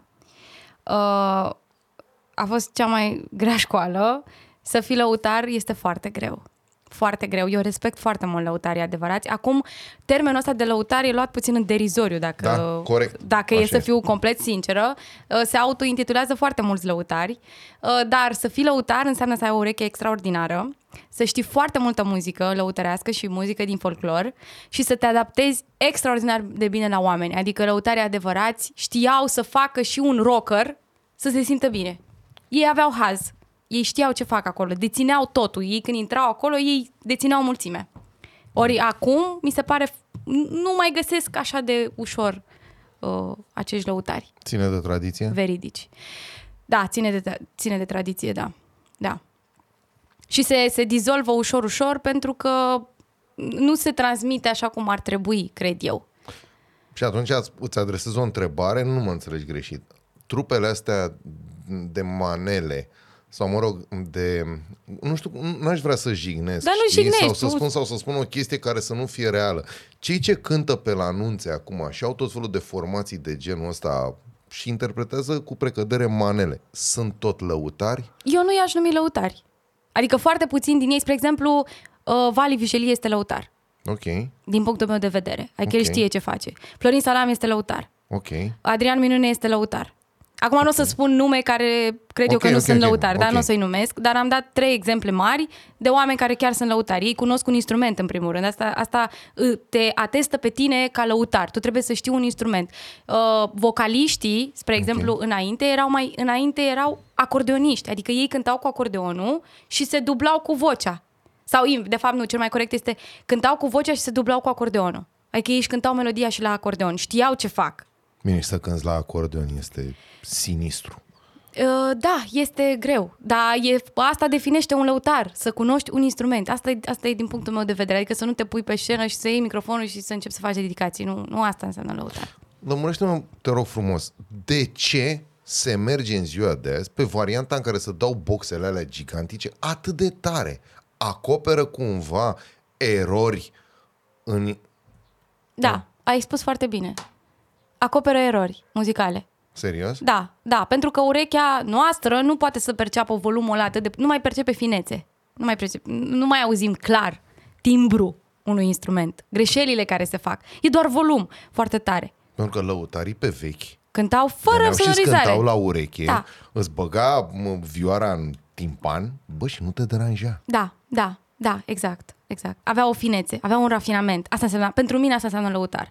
Uh, uh, spre exemplu, lăutarii se numeau țigani de mătase. Știi că există mai multe tipuri de ți- țigani. Sunt mai multe neamuri. Ursari care mergeau cu Da. da. urși, căldărari, Căldărari, da. lingurari, tot felul de departamente. Da. Ei bine, uh, lăutarii erau țiganii de mătase. Și așa lor le plăcea să li se spună țigani de mătase. Dacă îi spuneai țigan pur și simplu, nu-i prea îi convenea. Îi trebuia să-i spui eu sunt țigan de mătase, tocmai pentru că eu tot timpul sunt îmbrăcat, eu sunt curat, eu sunt spălat, eu fac o muncă selectă. Eu fac una, o artă, da? Așa, Așa cum, este, așa cum o așa fac eu. este. Dar nu, nu fac pe note, dar nu asta contează, că arta nu înseamnă să fii tehnic. Arta înseamnă altceva. Și uh, uh, pentru mine, când, când mai văd lăutarii vechi și uh, adevărata lor valoare, e, e minunat. Spune-mi așa, dacă tot ne referim la perioada asta de lăutărie, care este cel mai, în afară de tatăl tău, îl excludem, că e clar, e figura paternă, care este cel mai talentat lăutar cu care ai cântat? Sau cel mai cunoscut, poftim. Dar nu este cunoscut. Este un... Hai uh, să-l facem cunoscut. Îl facem cunoscut și mi-e tare drag că m-a întrebat treaba asta. Este Te cel rog. mai bun prieten al tatălui meu, îl cheamă Nelu. Este Nelu de la Tomeni, așa îi zice. Tomeni este un sat de lăutari țigani din uh, Oltenia. Uh, el nu vede, este orb. Este omul care m-a format pe mine ca, ca ceea ce sunt astăzi. Cu el am studiat pentru prima dată, am învățat ce înseamnă o măsură, cum să cânt ritmic, cum să-mi aleg tonalitățile, cu el și cu tatăl meu. Ei veneau, făceam echipă, tatăl meu cânta cu saxofonul, el cu clapa și studiam. El este cel mai veridic răutar pe care eu mi-l amintesc și care m-a ajutat e- enorm de mult. El în continuare mă, mă și emoționează când povestesc de el pentru că a, am niște amintiri foarte frumoase. Da. Și un om orb a trăit toată viața lui doar din lăutărie. Doar, și a susținut întreaga familie și familia uh, surorii lui, care la fel nu vede. El s-a ocupat și de familia ei, a crescut copiii, soția lui era acasă, stătea, îl îngrija și el doar din asta a trăit toată viața. Și încă trăiește, el încă cântă. Asta da, amintire emoționantă. Da, Și asta da. da. Asta chiar că te marchează pe viață o chestie de genul ăsta. Da. Foarte mișto. Foarte. Dar cât e de greu totuși să trăiești într-o familie dedicată muzicii? Adică cumva simți presiunea faptului că s-ar putea la un moment dat tatăl tău să te critique și să zică, bă, fată, cred că aș fi vrut altceva. Adică să, să cânti altceva sau să... Te critică vreodată? Tatăl meu este cel mai critic om pe care îl cunosc. Așa. Da. Bine, are și tot dreptul cântând de țea, nu? Uh, da, are dreptul ăsta și are dreptul faptului că e tatăl meu. Clar. Uh, el în continuare, eu cred că nu mi-a zis niciodată, nu m-a sunat să-mi spună felicitări pentru piesa X sau că ai scris asta sau că a ajuns uh, piesa lume pe care i-ai dat-o lui Spike în top radio în România, cea mai difuzată piesă. Niciodată. Niciodată. Este cel mai dur. Cât de grele sunt colaborările astea de care tocmai aminteai, cu Spike și toate celelalte? Adică cât de greu este să te adaptezi stilului lor și să le scrii melodiile? Um, este un exercițiu. Mă întorc la povestea asta. Eu când m-am apucat să scriu pentru alți artiști, inițial am scris doar pentru mine, firesc. Da. Um, exercițiul a pornit așa. Îmi imaginez că fac această compoziție pentru Feli. Nu știu, dau exemplu. Deși da. eu nu aveam nicio cerință să fac piesă pentru Feli. Adică nimeni nu mă sunase să scriu pentru Feli. Dar eu făceam acest exercițiu pentru Feli, pentru Smiley, pentru name it. Adică încercam să mă pun în filmul acelui, acelui artist. Și ușor, ușor, făcând acest exercițiu, am început să și trimitem piese către artiștii pe care eu îi uh, targetam. Și s-au legat, spre exemplu, cu Teo Ros, toată lumea o ascultă, e foarte pe val artista. Uh, mi-am propus să scriu pentru ea. Și până la urmă ea a semnat acele piese, adică le-a luat. Ce tare! Și cu toate astea ai mai avut colaborări și cu Puia, Și cu Puia. care nu-mi imaginez că e foarte simplu, fiind un, el având un stil muzical total opus. Da, dar uh, colaborarea cu Puia a venit din partea lui. Așa. Adică nu n-am pușuit pentru... De Povestește-mi. fapt, eu toate colaborările pe care le-am avut cu artiști n-au fost deloc la presiunea mea sau insistența mea. Au venit foarte sau vreunui firesc. label sau chestii de genul. Label nici pe departe Sau că label, sunt scuze. independentă, deci nu Asta avea zic. cine să vină să mă ajute. Dar revenind un label de ăsta, te-ar ajuta să ai și colaborări de genul ăsta? Absolut. Deci uh, sunt foarte multe hituri fabricate. Adică, Așa. da, de- se pușuiește atât de tare pentru că ei au tot ecosistemul de influencer, de marketing, de promovare asta atât de intensă, încât oamenii ajung, ajung să mănânce o piesă doar pentru că se vrea a fi mâncată, nu pentru că omul ăla vrea să mănânce felia aia de tort. Nu pentru că tu ia, mai ia, mai ia niște felii, ia ciocolată, ia, ia, ia, ia, ia, ia. Și până la urmă, chiar dacă nu-ți place ciocolata, ajungi să mănânci ciocolată. Și acest lucru se întâmplă prin, pri- de cele mai multe ori prin prisma colaborărilor. Adică dacă vin eu ca un artist, uh, hai să zic, nu foarte mainstream și nu foarte cunoscut, da? Și label-ul zice, vrem să te facem cunoscut. Noi te cuplăm cu cel mai cunoscut artist de la noi. Și atunci tu vei deveni mai cunoscută. Este firesc să se întâmple asta. Mă ajut de imaginea celuilalt artist. Și este împins acest lucru până când eu ajung să fiu cunoscută. Asta, asta înseamnă să ai label. Păi și atunci n-am putea să spunem că acum tu ești, ai putea să ajungi în pragul ipocriziei, vorbim cu atâta obidă despre chestia asta și la un moment dat, nu știu, să ajungi să fii tu acea prăjitură de care povesteai? Ba da. Ba da. S-ar putea să ajungă acea prăjitură. Sigur că da. Păi dacă ai zis prăjituri, n-avem tort. Dar la astea n-ai cum să... Ce Cu bine mic, arată și mie îmi place ciocolata. Da, bine, sunt cu alune. Un nuci, mă rog. Sper că nu ești alergică. Mm. Ah, ok. Nu am niciun fel de alergie, sunt gurmandă. A, da? Da. Nu se vede, Vreau vrei și eu să să spui, fiu nu? gurmandăș. Uite, mă îmbrac în haine largi. În, înspre disperarea soțului meu, care a zis că dacă ar fi dictator, el ar face așa. Ar interzice hainele oversize pentru femei. Pa! Nu mai există. La închisoare dacă porți oversize. Nu există. Trebuie să te văd numai în chestii strâmte să-ți văd toate formele. El asta ar face eu. Unu. A doua chestie ar pune să nu mai existe stres, existe doar numere. Județul numărul 1, strada numărul 4, casa Păi dacă numărul... dai creierul antrenat să gândești în matematică, Totul este da, așa. altfel, da, n-ai. exact. El are mai multe legi, dar acum nu vin în cap. El, ar- dacă ar fi un dictator, el deja și-a făcut uh, legislația. A, da? păi și tu o fire, tu o fire atât de poetică, ce- ce antagonică în viața. Dictatorul matematician și cu... Trebuie să-ți găsești și ție acum o chestie așa, nu știu, trebuie să-mi, trebuie să-mi bubuie mintea o treabă. Uh, aeriana muzicală. Da, Că Muzicienii sunt un pic aerieni. sunt foarte aeriană. Sunt cea mai haosată persoană din toate cunoștințele mele. Deci, uh, cum era la magneți, că eu la fizică am cam lipsit pe acolo. Plusul se atrage cu minusul Da. și tot așa, nu? Da, da, da, Dacă da. tu ai fost aia tocilăreasă, eu nu. Da, Eu am a- terminat mate fizică, dar degeaba. nu eram nicio la real, adică nu, nu-ți imagina că excelez pe acest domeniu, dar plus cu minus dă bine. Asta, Asta asta, zic. asta e ce trebuie să reținem. Um, și am făcut o echipă foarte bună cu el. Chiar dacă la început au fost foarte multe ciocniri, tocmai pentru că eram dezorganizată în casă și nu puteam să țin ordinea aia și periuța să stea așa și hârtia igienică să se tragă doar așa și să nu fie pusă invers și uh, tot, tot felul de lucruri, pahar, un tors frumos, să nu, nu, nu.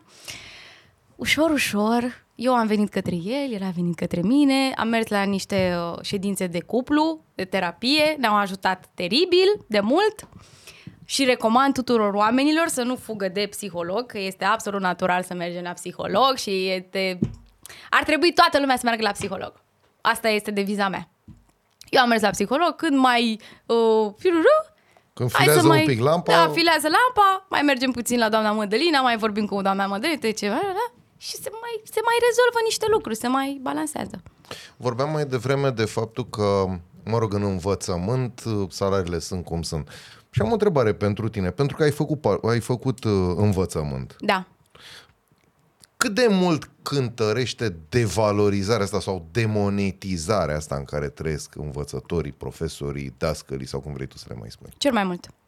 Este adică top. ești de părere că dacă acum s-ar ajunge la un nivel salarial ca al medicilor sau ca al juriștilor, învățământul ar ajunge acolo? Da, da. E doar despre bani vorba. Atâta tot. Eu, eu sunt aproape convinsă de chestia asta. Pentru că, o, dar cine ar vrea să vină să muncească pe 2300 de lei? Cine oare? Cum să te duci la sat? Vă dați seama că sunt profesori care chiar se duc la sat, că nu au de ales. Să fac naveta câte 30-40 de kilometri și muncesc pe banii ăștia. Nu, și de asta ajung profesori care nu sunt suficient de bine pregătiți și e un declin așa, sigur, care se întâmplă. Banii ar salva totul. Asta cred. Și ar veni mai mulți tineri în învățământ. Este o mare problemă că nu sunt tineri în învățământ. Eu în școala mea aveam numai babe și moși. Păi bine, și tu ești un exemplu de tânăr care a renunțat la profesie. Da, am renunțat pentru că bani.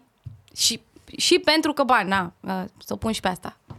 Probabil că dacă aș fi avut mai mulți bani, tot aș fi renunțat, că nu puteam să fac, dar poate n-aș fi renunțat atât de repede.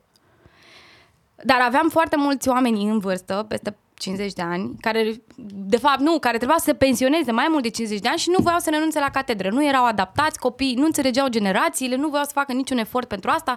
Mă, mă duceam în cancelarie, în prima mea zi, în școală, m-am dus în cancelarie și mi-am pus geanta pe un scaun din asta, așa, era o masă lungă și mi-am pus scaun, așa, geanta pe scaun.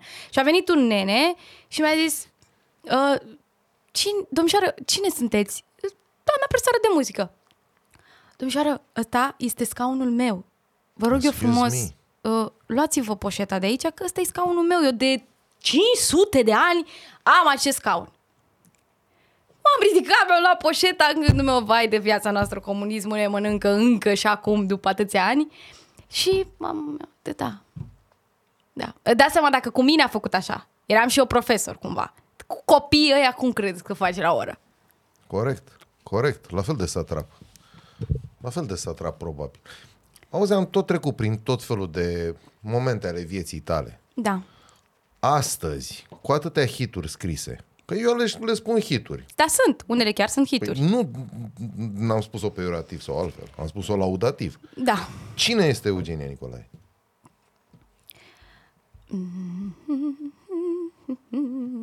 Nu știu de unde să o apuc întrebarea asta, este De foarte unde grea. vrei tu? Eugenia Nicolae este încă un copil uh, care nu își dorește să se maturizeze, care iubește să facă muzică, așa cum știe ea și cum poate ea, care nu aspiră la celebritate, vrea doar să facă for fun și de dragul artei și o familistă. Este arta în momentul ăsta cheia civilizării noastre? Da, este arta cheia civilizării noastre. Da. Da. Păi dacă, spre exemplu, dacă oamenii uh, românii n-ar mai primi atâtea manele, spre exemplu, sau muzică pop cu două acorduri, uh, sau cu Ia versuri... lămărește un pic subiectul ăsta. Muzica pop cu două acorduri. Am mai auzit sintagma asta undeva. Da, Dar eu, fiind un profan și cu o ureche din lemn, bine, mm. exagerez, nu e chiar așa, e mai din piatră, așa, nu înțeleg. Lămurește-mă puțin. Uh, vreau să explic un lucru. Inclusiv eu fac muzică cu două acorduri. Ok. Da? Deci, și sunt forțată de situație să o fac. Pentru că dacă, dacă mă duc mult prea complex, oricum eu am textele care nu sunt ușor de digerat. Adică nu sunt așa la prima... Așa este. Am plecat, îl iubesc, ne-am despărțit și acum plâng. I don't know. Da, deci din start eu am un deficit Din că am startul text... începutului, cum spune Da. Cătălin Oprișan. am un deficit că am textul uh, ușor mai uh, greuț na, Laborios. de ascultat. După aceea, melodia la mine, din nou, este... Nu, e- nu e o linie simplă, adică nu poate fi cântată foarte ușor. Dacă aș mai pune și acorduri Bine, te-a mai, complexe... mâncat, te-a mai mâncat undeva unde nu intră soare, să mai cânti și în spaniolă. Da, da, păi îmi place. Îmi place. Dacă aș mai pune și acorduri, păi da, și pf, n-aș mai avea nicio șansă să ajung la radio. Pentru că radiourile au o, o rețetă foarte simplă. Muzica trebuie să nu deranjeze. Atât de simplă este. Dacă omul care ascultă muzica ta este deranjat de ea și nu poate să citească foaia asta sau să mănânce o prăjitură sau să bea un suc, muzica ta nu e bună. Serios? Da. Asta e rețeta? Asta este. Asta este deviza radioului. Muzica este de ambianță. Mă, da, pe undeva da. Pe undeva tind să fiu de acord. Dar pe de altă parte, o melodie percutantă, nu știu, te, îți dau un exemplu la întâmplare. Child in Time, Deep Purple. Uh-huh. Băi, a, aia n-are cum să nu te scoale de morți. Da. Adică să mă ierte Dumnezeu. Dar mai și- sunt și, da, sigur că mai sunt și melodii worth it, adică care înseamnă ceva, nu poți numai să dai lucruri. Și pentru că tu, da, tot nu mai lămuri ce înseamnă alea două acorduri. Adică două acorduri, înse- spre exemplu, nu știu cum să explic cât mai simplu, Mozart, da? M-am dus. Da, departe. Păi omul ăla, într-o măsură de patru timp, putea să schimbe, nu știu, șase, șapte acorduri, poate, opt acorduri. Poate putea să pună pe fiecare optime câte un acord. Eu nu te întreb neapărat pentru mine care oricum nu înțelege.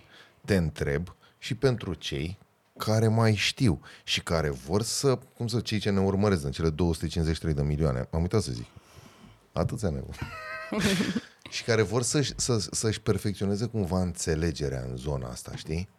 Da. Pentru că, bă, nu e ușor, vii și spui face două acorduri. Păi dă Uite, uite o piesă care Așa. are un singur acord. Tararap, tap, tarararara, tirararatam. Mm. Tararap. Asta, asta doar, doar asta are. Are un bas care merge în continuu pe aceeași schemă. El nu modifică nimic în acea piesă. Și sunt multe piese așa. E, e foarte simplistă. Cât de tare te emoționează un nebunii salcămii? Uh, îmi place foarte mult, dar n-aș zice că mă emoționează așa. Pot să-ți dau exemplu de o piesă care chiar mă emoționează. Te rog. uh, înapoi la zero de la Connector, care începe așa. Gol pe dinăuntru, vin să-mi fac chiar plinul, tu, Doamne, te cobor și acum dispar și rupe filmul, că taina ta e simplă, să o simtă mai tot creștinul, nu stă crinul cu ciulinul, nici dulceața cu veninul. Și continuă foarte mișto și e făcută cu Cedric, cu rapperul, nu știu Da, dacă da. asculti Cedric, el Nu, este ascult, dar am foarte auzit de el. religios și uh, înțelege filozofia creștină din spate. scrie un text demențial și o recomand piesa asta dacă oamenii care n-au ascultat pe mine mă inspiră și îmi place foarte mult. Și e o muzică pop. Tudor Gheorghe, Îmi place foarte mult Tudor Gheorghe. cât de tare te inspiră? Sau Eu cât de credeam mult? că atunci când m-ai întrebat de a un nebunit să alcâmi, te referi la piesa lui Spike și a Andiei. Nu. Te referi la original, ok. La da. original. Da, e foarte mișto, foarte mișto.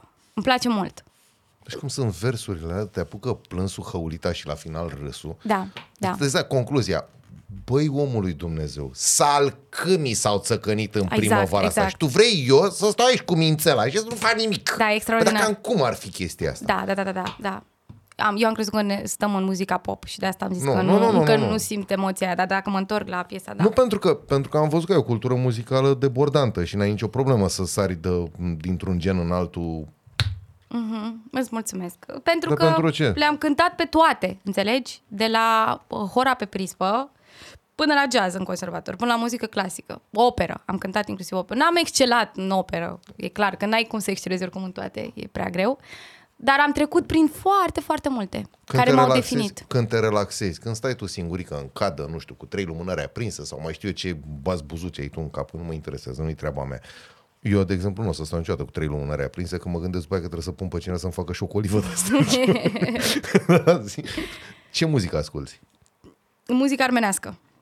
Serios. Da, da. Dar de unde până unde? Că te-am auzit m, cu câteva, uh, cu câteva strofe cântate. În uh, a română. În a română, da, dar uh, dialectul a român și muzica a română, care este muzica machedonească, este complet diferită de muzica armenească. Ok. Adică sunt două Lămurește-mă, popoare că- diferite. Na, da, e clar, e evident. Da. Da, machidonii sunt albanezii, grecii vechi și așa mai departe, iar uh, armenii sunt cei Sunt din Armenia, armeni, da. Uh, care au o muzică foarte, foarte diferită. Iar muzica armenească mă liniștește pe mine foarte tare. Serios? Da. Da, și am și făcut un, în pandemie un cover la o piesă armenească care se numește Tunim Haireni uh, și îmi place foarte mult melodia că Carotele tunim haireni Duam rosne sănă haireni E liniștitoare, îmi place mie. Foarte tare. Și cumva, când ascult, zici, mamă, dar sună așa, manea. Dar n-are nicio treabă. Nu că e adevărat. Melismele astea, melismele astea nu le-au inventat maleniriștii noștri. Sunt mult, mult mai vechi și au ruți, au rădăcini mult mai faine decât manelele. Să Păi zic. dacă vreți să știți cum e treaba cu manelele, cu muzica lăutărească și cu asta, eu aș propune să faceți tu și cu Bogdan Simion un colocviu. Că te ascult povestind de atât, cum să spun eu, cunoști atât de multe lucruri despre muzica lăutărească și ai trăit o muzică lăutărească pe propria spiele și poți să spui că o trăiești și acum dacă vrei. Da, da, da, sigur. Încât tu împreună cu Bogdan Simion, cred că vreo 2, 3, 5 zile și azi tot avea de vorbi. Da, este, e monstru Bogdan Simion. Eu, eu aș da, eu aș da, i-aș da bani numai să stea cu mine de vorbă. L-aș plăti, stai și cu mine de vorbă. Este o enciclopedie, pur și simplu. Sigur, nu, nu mă compar cu Bogdan Simion, dar uh, m-aș bucura să stau de vorbă cu el cândva. Am vorbit de Rimenescu, Da. dar n-am vorbit de Căzănoiu Brothers. Vorbim acum. Hai. Uh, Cazanoi de unde Brothers, până unde, colaborarea, cum? uh, eu cântam, uh, bun, deci am venit la facultate, am renunțat în a mai cânta la anunț cu tatăl meu, am zis stop, am încercat jazz, am încercat m- banduri de muzică pop, am încercat operă, am încercat pe toate în conservator cin- timp de 5 ani. Dar eu încă mă mai duceam la anunț din când în când, că aveam nevoie de bani. Băi, Dar nu normal. cu tatăl meu, cântam cu alții, că nu mai ceam în Slatina, nu mai plăcea.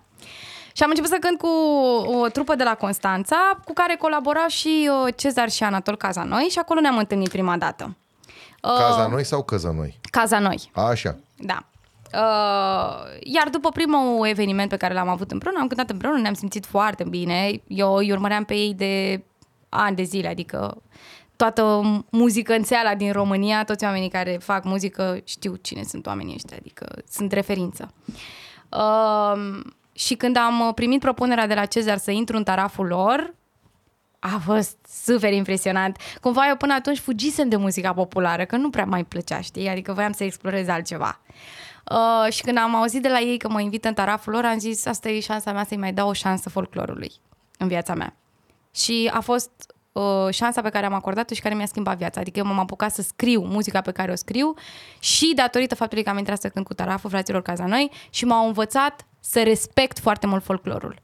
Prin comparație cu cele două milioane de oameni care ne urmăresc, eu te aud în căști un pic mai bine. Că tocmai de-aia ești purtă în căști. Ai văzut că ai volumul un pic mai sus. E cam cum faci tu pe scenă. Așa.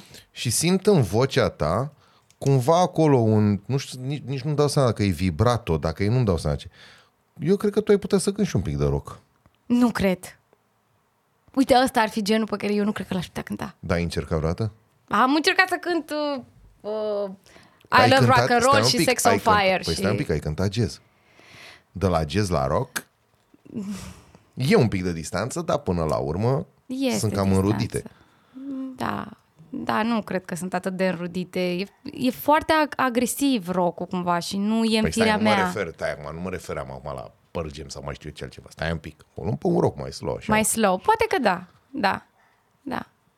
Când te vei opri la un gen anume? M-am oprit. 100%. M-am oprit.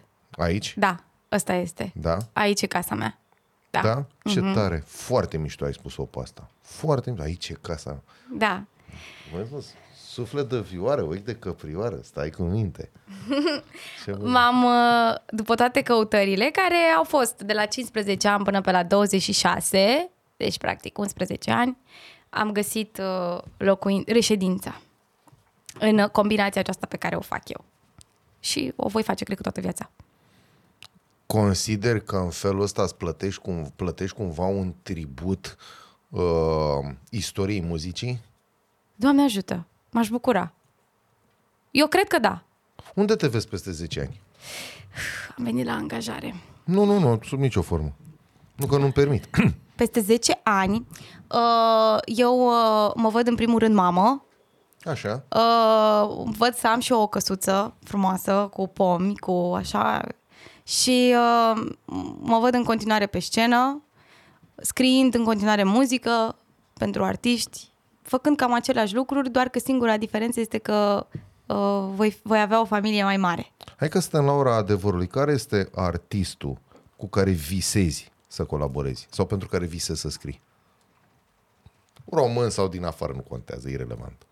Mm, o să mă raportez la român, că muzica mea e mai mult destinată Corect. României și mi-ar fi greu să o pun într-o altă formă. Uh, și dacă merg la muzica... Nu, mă, pu- vreau să spun, o- răspund un artist din toate timpurile. Da? Deci mă duc uh, Da, da, da. long way. Da, da, da. Uh, aș face cu Maria Tănase o, o piesă, vai de viața mea, ar fi extraordinar. Cu Mariala Tărețu, m-ar, m-ar rupe și colaborarea asta și dacă mă duc în prezent să aleg din uh, muzica pop, Irina Rimes, îmi place foarte mult Irina Rimes cum scrie, uh, Connector îmi place um, și mai underground, mai underground, Cedric, îmi place Cedric ca rapper. Am minte de el. Da, îmi place. Am răspuns așa cum m-a, mi-a venit acum aminte. Auzi, poți să faci o analiză cronologică așa până la momentul uh, Eurovision a, a carierei tale? Și ce a reprezentat Eurovisionul? Până la momentul Eurovision a fost o creștere așa foarte organică, um, Așezată. așezată, foarte multă muncă, în continuare este foarte multă muncă. După momentul Eurovision uh, am hotărât că nu mai vreau să mai merg în competiții, că am dovedit ce trebuia să dovedesc, că nu mai este de, în, în ființa mea, nu, nu mai cere deloc dovedit, demonstrat. Pentru că până atunci demonstrasem. După momentul Eurovision am zis stop, eu nu mai am nimic de demonstrat. În primul rând mi-am demonstrat mie, sunt ok, pot să scriu muzică, pentru că după ce am scris Inima nu mai răbda, sigur că a intervenit sindromul impostorului, care, pe care l-am simțit de aici până în vârful degetelor.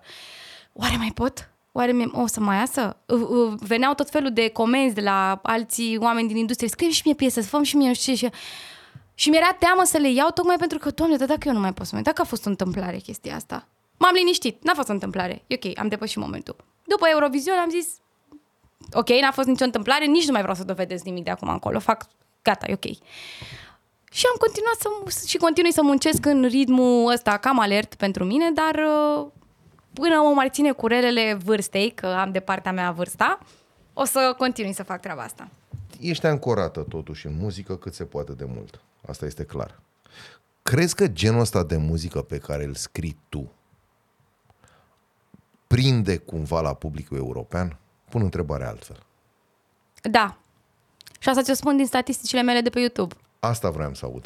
Da, muzica mea este ascultată foarte mult în afară. În Anglia, în... Uh, Pe Anglia. pe Anglia, da. Așa, pe Pe Anglia. Germania. uh, pe Italia. Și nu sunt doar comunitățile de români de acolo, pentru că mie îmi scriu oameni în limbile native ale lor, adică primesc mesaje, că nu, nu înțeleg nimic din ce spui tu acolo, dar îmi place cum sună.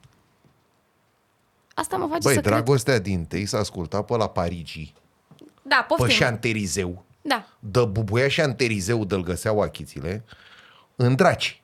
Hai să ne ducem aminte, călușarii. Ani și ani și ani de zile au ținut scenele, rom- scenele exterioare în picioare. Adică mă gândesc că ar trebui cumva să mergem pe zona asta. Nu știu, te întreb pentru că tu ești un om care știe muzică, nene, ce să mai de acolo acolo. Da, par- am, sigur am putea să încercăm. Asta sigur. Acum eu nu știu dacă chiar am avea neapărat succes la modul ăla, nu știu. Dacă iau reprezentația din Republica Moldova când a fost Nelly Ciobanu și a cântat uh, Peste dealuri, peste voi duce vântul hora noastră și a, s-a dus pe horă și au făcut horă și au dansat și au luat locul 3, nu mai știu ceva.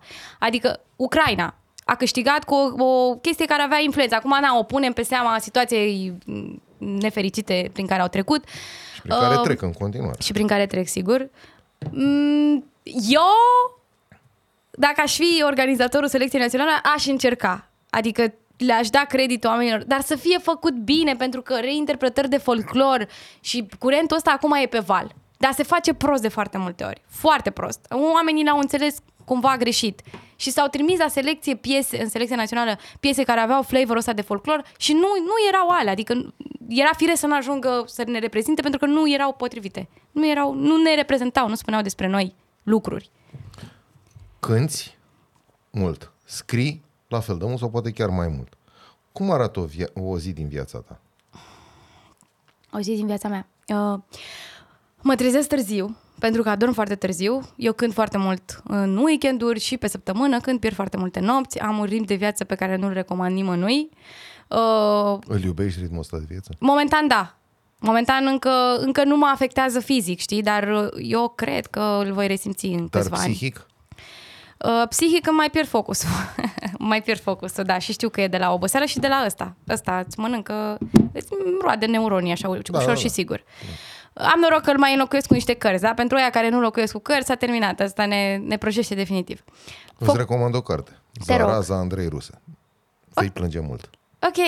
Uite vei că plânge, vei râde, va fi... plec în vacanțe și chiar îmi căutam ce să citesc. Ia-o, e proaspăt editată, e exact ce recomandă medicul. Bine, îți mulțumesc. Crede-mă. Revin cu review către tine după ce o citesc. Trebuie.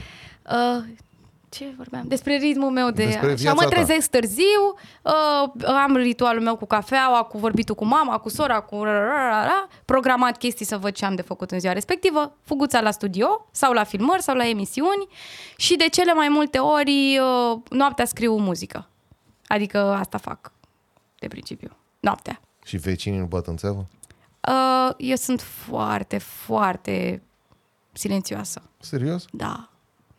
Ca o pisică torc când fac muzică. Uite așa, încet, nu deranjez pe nimeni.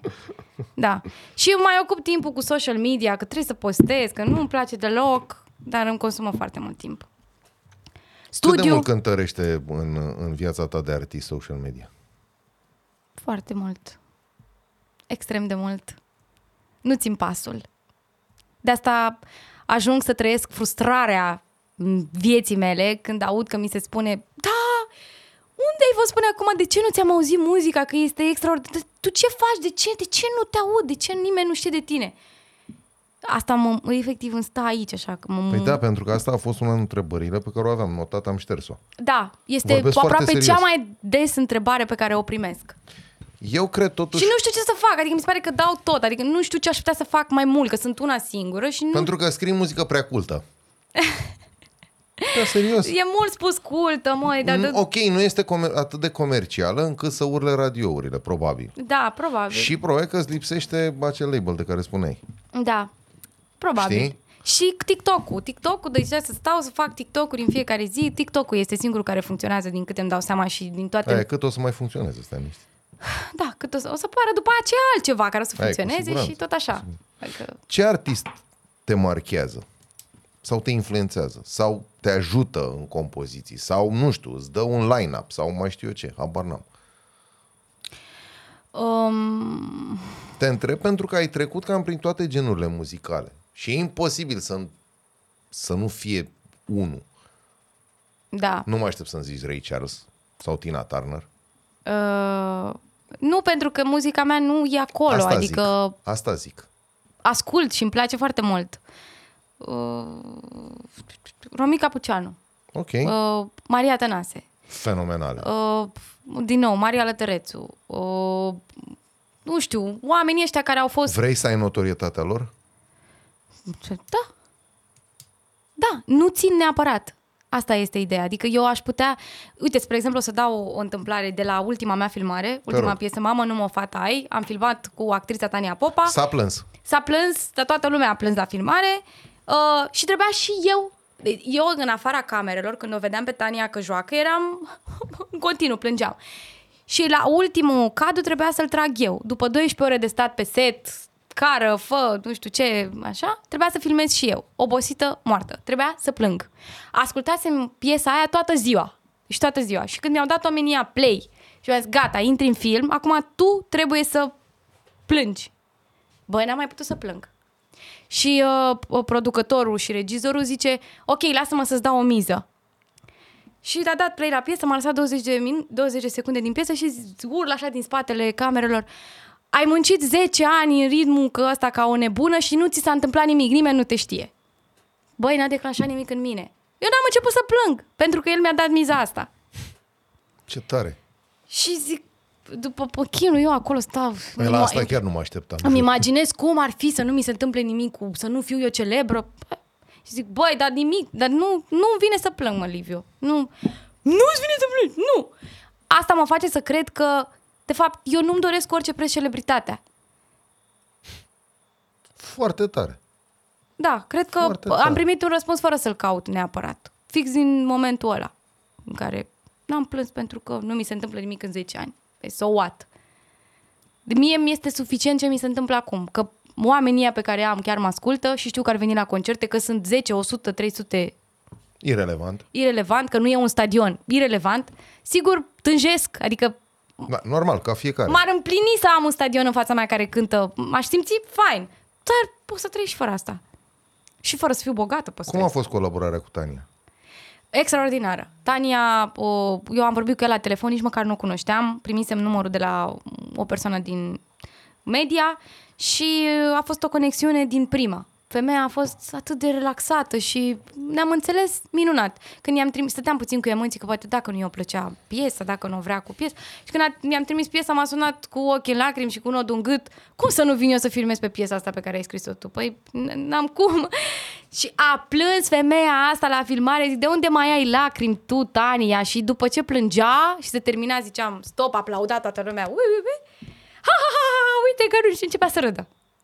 Și cum, cum reușești, frate? De fapt, asta e, asta e talent. Uite, vezi cumva ai răspuns la întrebarea de la început de ce ai venit pe lumea asta? Cum am răspuns? Păi ai răspuns din nou când ai spus tu, nu vrei să fii celebră, dar vrei cumva muzica ta să fie cunoscută. Da, da, exact. Ăsta e răspunsul. Eu vreau ca muzica mea să fie cunoscută. Eu aș putea să cânt cu un sac în cap sau în spatele unei scene, dar oamenii ăia care sunt în fața acelei scene să cânte muzica mea. Eu nu trebuie să fiu, eu nu trebuie să mă văd, eu sunt ok să nu mă văd. Că mulți mă întreabă, dar de ce n-apar și tu mai mult în videoclipuri? Uite, ultimul videoclip, mamă, nu mă fata, eu am un cadru la final.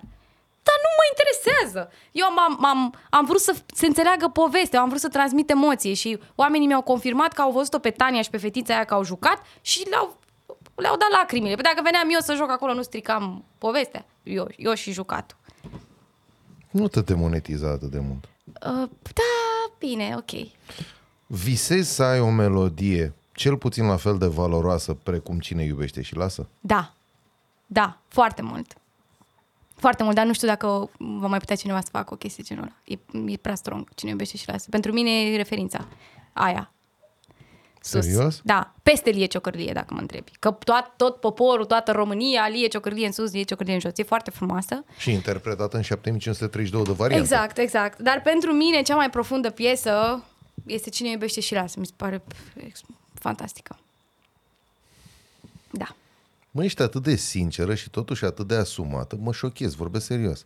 Pentru că mă așteptam totuși, noi ne-am cunoscut astăzi pentru prima dată, hai să spunem adevărul adevărat. Da. Și am spus-o de la bun început. Ne-am desc- mă rog, eu te-am descoperit și cele două milioane de oameni, mă, te descoperă acum. Uh, Este fantastică totuși, nu ești genul ăla de... Uh, și o să folosesc un termen pe care vreau să-l înțelegi exact și în conotația lui. Nu ești genul acela de dizeur, termenul vechi. de Vechi, șant- pe vechi, pe vechi, da. uh, care să-și dorească neapărat să cadă tribunele pe el. Visezi. Dar totuși îmi place că tu de fapt de trebuie visezi mai mult ca muzica ta să rămână cumva. Da. Da. Și practic ce anume e din muzica ta? Versurile alea fenomenale sau acordurile? Stările.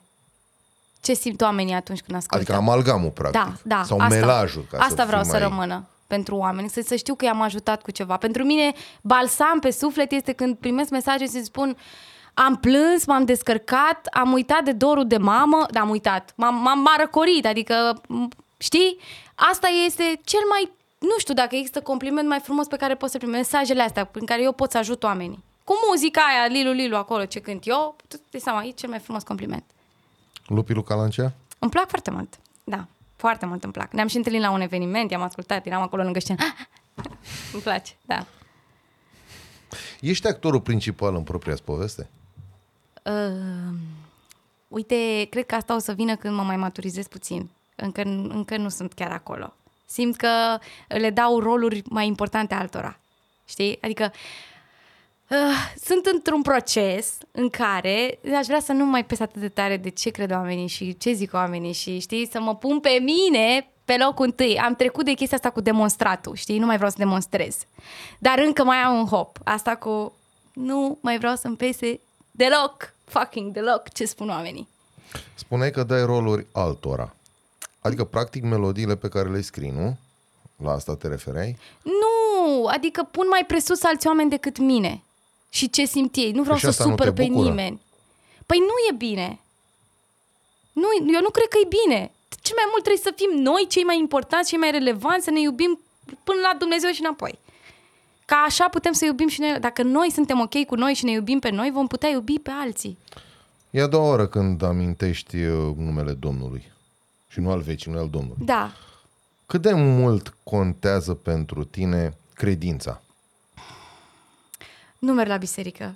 Ok, Uh, nu spun rugăciuni seara, ok, decât foarte rar. ok.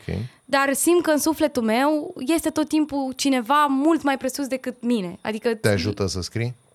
da, ma- și mă ajută cel mai tare când trag muzică, când îmi îmi înregistrez vocea. A- Exercițiul de a înregistra vocea și de a transmite emoția este foarte important pentru mine, aproape la fel de important ca compoziția. Pentru că eu dacă, dacă mie nu mi se zbârlește părul pe mână și nu am o, s- o emoție care mă furnică în tot corpul, nu va rămâne varianta aia niciodată. Deci până n-ajung la varianta aceea, nu iese piesa. Ești o perfecționistă? Da.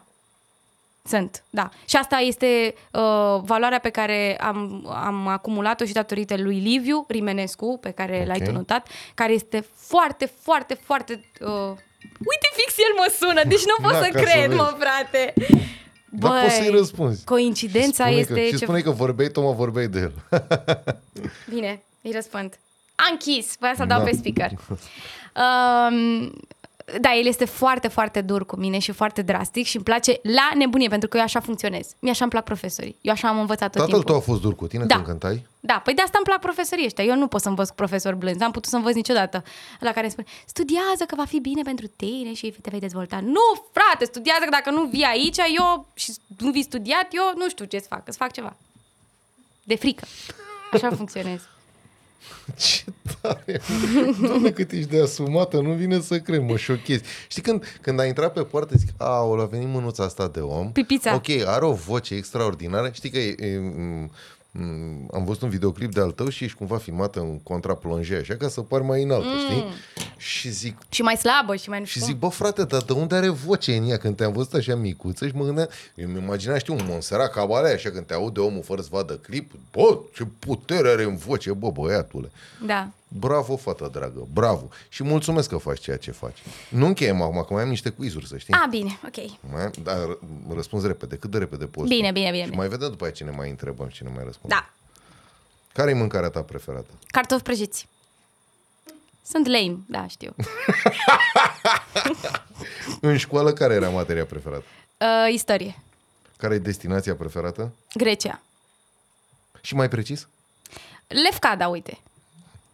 Bun, bravo. Autorul preferat? Uh, Eric Emanuel Schmidt. Sportivul preferat? Uh, Adică trebuie să ai unul, e imposibil. Simona Halep. Dai, deci n-am cultură pe treaba asta, dar știu și eu câțiva relevanți, ia să zic. Simona Halep. Dar știi de ce? De ce? Pentru că e la fel de puternică ca și tine. Uite, na. Îmi Am place. găsit-o, hai că am găsit-o frumos. Ai pe dat-o asta. bine, da. Am dat-o bine. Actorul preferat? Tania Popa.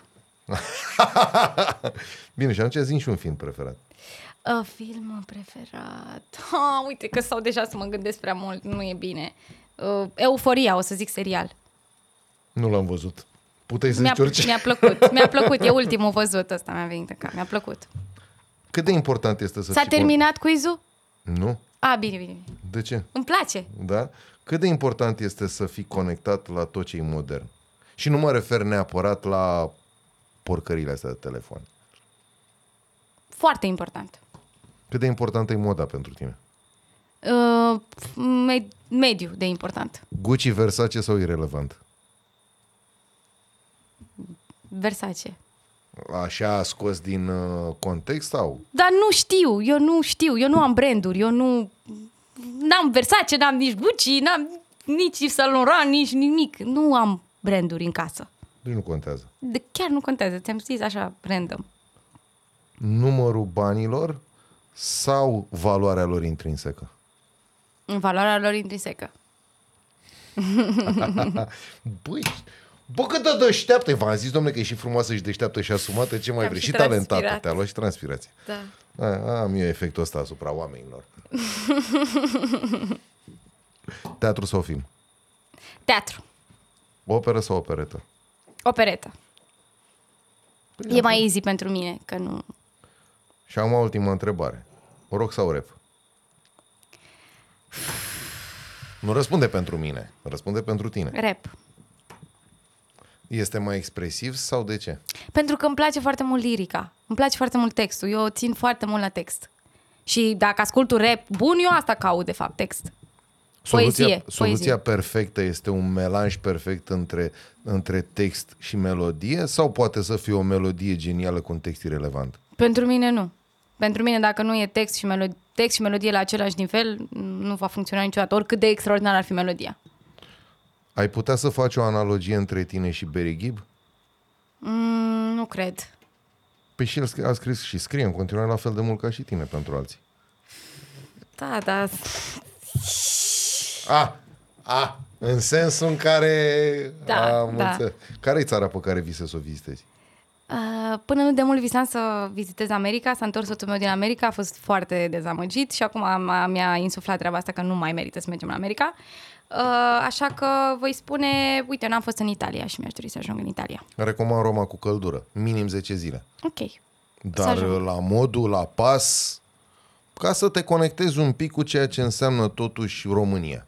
Sunt niște legături gigantice. Extraordinar. Da, da, da, da, da. O să regăsești multe lucruri care te vor, istoric vorbind. Uh-huh. Uh-huh. Și când ajungi la columna lui Traian, nu a mea, columna lui Traian, stai acolo vreo două, trei ore, ia-ți un binoclu cu tine, că sunt micuțe. Uh-huh. Și îmi dai după aia un mesaj.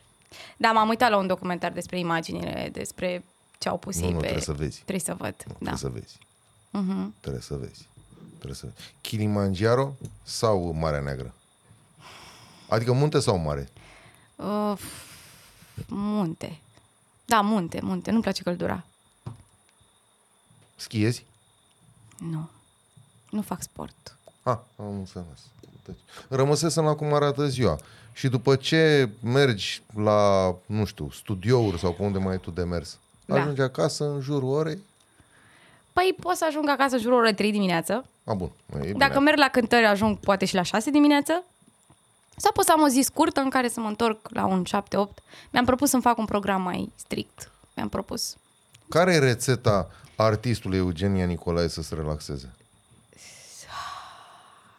Dacă o să uite soțul meu la acest podcast, o să-l, o să-l aline pe suflet întrebarea asta ta, pentru că el consideră că nu mă relaxez niciodată. Și suntem într-un conflict că eu îi spun, Bo, el îmi spune, dar fă hobby-uri, mă disperi, este numai despre muzică, muzică, muzică, muzică, tu nu ai hobby-uri, tu nu știi să faci nimic altceva. El este cel mai pasionat om din lume, are 11.000 de hobby-uri. Și uh, îi zic, da, știi, pentru mine muzica este, ține loc de hobby, de meserie, de tot. Și el nu, suntem tot timpul un conflict, că el nu crede chestia asta. El zice, nu, muzica este o meserie, oricât ai vrea tu să fie, nu este un hobby. Și atunci, mie mi este foarte greu momentan să-mi găsesc acel mod de a mă relaxa care să nu țină de muzică, spre exemplu. Adică pe mine, în continuare, muzica mă relaxează. Că ascult muzică, că merg la un concert, că, nu știu, scriu muzică, habar n-am. E tot un fel de a mă relaxa. Și dacă n-ai fi făcut muzică, ce ai fi făcut? Uh, mi-ar plăcut să fiu jurnalistă, spre exemplu. Uh, și atât. Nu mai știu altceva. Sunt foarte simplă. Nu știu, nu m-am, nu, dar nici mă gândesc la chestia asta, nu pun problemă. Dar eu fac muzică de la trei ani. Adică de la trei ani am simțit, 3-4 ani, eu am simțit că asta trebuie să fac. Nu mi-a spus nimeni vreodată. Dar am, chiar am simțit. Ai studiat foarte mult muzică și ai studiat-o și teoretic și practic. Mhm. Și când mă refer la studiu, nu mă refer neapărat la anii aceia de ucenicie în care ai tras ca nebuna. Uh-huh. Și când mă refer la teorie, nu mă refer strict la ce ai studiat prin conservator. Da. Mă refer la tot ansamblul ăsta pe care l-ai tot povestit în ora asta și jumătate sau cât e de când vorbim. Nici nu știu când Cred a că e trecut. mai mult. Dar nu știu când a trecut, a fost atât de... Bine, am avut și pauza aia când ai distrus pe Nu mai zi nimic. Nu mai zi Uite, nimic. ef- efectiv asta sunt eu. Așa.